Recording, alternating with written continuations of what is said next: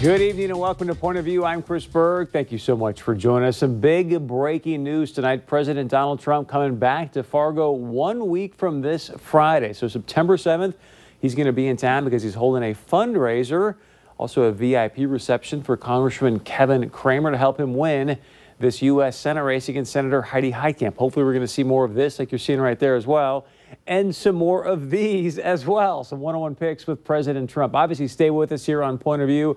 As we get more information about President Trump's upcoming visit, we will let you absolutely know. Now let's talk about what we're all getting very, very tired of because this man is now our commander in chief, and that is winning.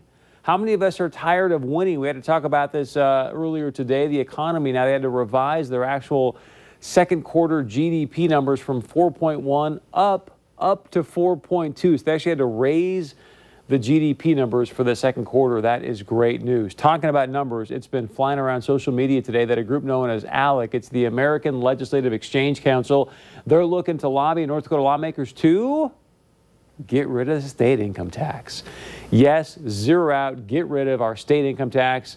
If it were up to me, I would say absolutely. And here's why. We could use this as a possible recruiting tool. I mean, think about how long you and I have been talking about this whole workforce issue that we face. And right now, an opportunity to get rid of our state income tax. And I know it's not going to get everybody to come to our great state of North Dakota, but it is another tool in the tool belt to say, hey, look, come work here. You're not going to have any state income tax. Could be a great opportunity. I know some of you out there are going to be saying, but Chris, how are we going to end up making up for the losses of this income tax revenue? The state already has gotten some challenging times with their shrinking budgets, if you will. Let me give you an example of what some people are saying. North Dakota State Senator Erin Oban tweeted this out about the idea of getting rid of state income taxes. He said, quote unquote, long term benefits, I'm sure that's part of their sales gig there, like relying more on commodity prices, making our state revenues more volatile, and not upholding our commitments to fund schools. Keep, keep note of that one. Long term care, behavioral health, public safety, roads, jails and human service needs. Like those quote unquote benefits, with a, and she ends it up with a little eye roll there. Well, I don't know how you're going to feel about this, but I'm going to put it out there anyways to get your point of view. There may be a possible solution because of the people that have won out and put something on the ballot as a measure in November.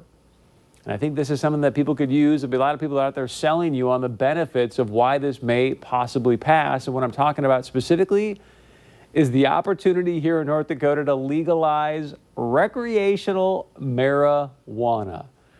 Breaking news from yesterday Nevada beat their first year marijuana revenue forecast by 40%. They ended up actually generating $70 million in tax revenue from it. Uh, that included, you just saw what Erin Oban tweeted out there, this included $27.5 million to help fund their schools. Now, obviously, that's the rub. Are we going to go out there and legalize weed for the people of North Dakota so that we can increase revenues for our schools? I mean, that seems kind of like an oxymoron. Uh, but I think you're going to see some people that are going to want to go out there and at least make that claim that, hey, let's legalize this thing. It could be a possible revenue stream to replace the income tax revenue stream. And then think.